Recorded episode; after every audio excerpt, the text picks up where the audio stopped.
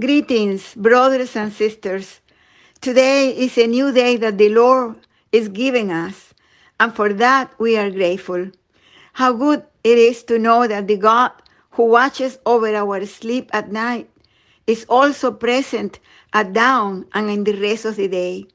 As the psalmist says, at all times, at dusk, dawn, and noon, we will pray and cry out to the Lord, and he will hear us. This is Psalm 55, verse 17. Today's meditation is based on chapter 21 of the Gospel of John. At the dawn of a new day after the Lord's resurrection. This dawn found seven of his disciples, Peter and John among them, tired and frustrated, not only because they had not slept at all during the night, but also because they had spent the night working. They had not caught anything. The nets were empty. Have you had a sunrise like that? A dawn in which you feel tired, exhausted, because you think your efforts have been in vain. A dawn full of worries, perhaps for your family, your job, your health, or the health of somebody else. Let us listen to what happened to the disciples at that dawn when they felt this way, tired and frustrated, not wanting to do anything but go home and rest. I read in the Gospel of John, chapter 21, verses 1 through 6. After this, Jesus manifested himself again to his disciples in the Sea of Tiberias. It manifested itself this way. Together were Simon Peter, Thomas called Didymus, Nathanael, who was from Cana of Galilee, the sons of Zebedee, and two others of his disciples. Peter said to them, I'm going to fish. They said, Let's go with you. They went out and got into the boat, but that night they got nothing. At dawn, Jesus showed up at the beach even though the disciples did not realize it was Jesus. Then Jesus said to them, Little children, do you have anything to eat? They said, No. He said to them, Cast the net on the right side of the boat, and you will find. They threw her out, then and they called, could no longer take her out because of the large number of fish. Then that disciple whom Jesus loved said to Peter, It is the Lord. This is the word of God. The disciples had gone fishing. I think that after so many days without working, let us remember that they had been in Jerusalem all that time where they lived the passion, crucifixion, and resurrection of the Lord.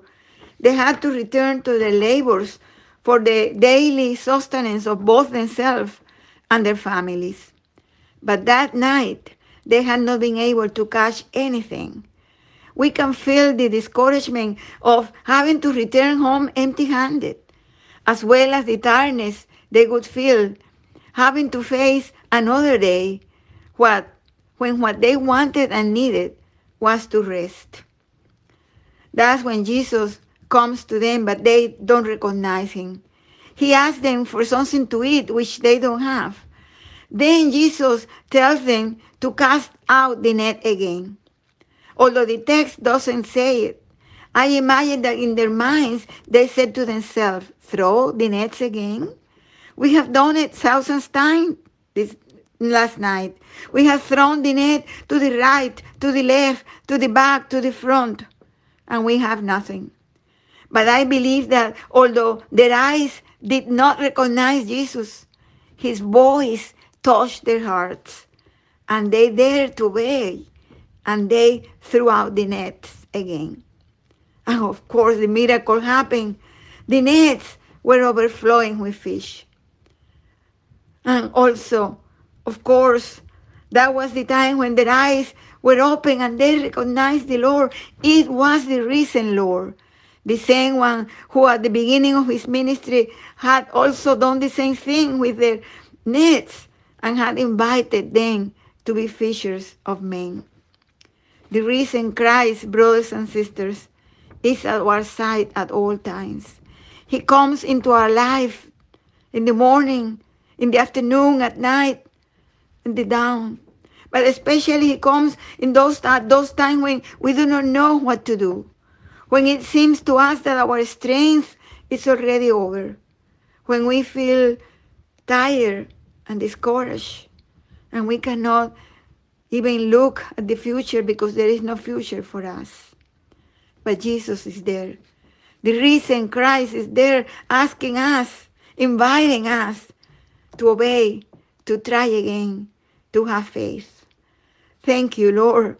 Thank you, Lord, for loving us in such a way.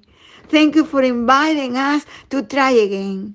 Thank you for helping us and telling us to follow your directions with faith. Thank you, Lord. Help us. Help us to listen to you.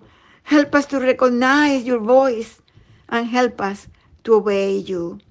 In the name, in your name, in the name of the risen Christ, we thank you and I ask for your blessings today and tomorrow and every day in your love. In your name. Amen.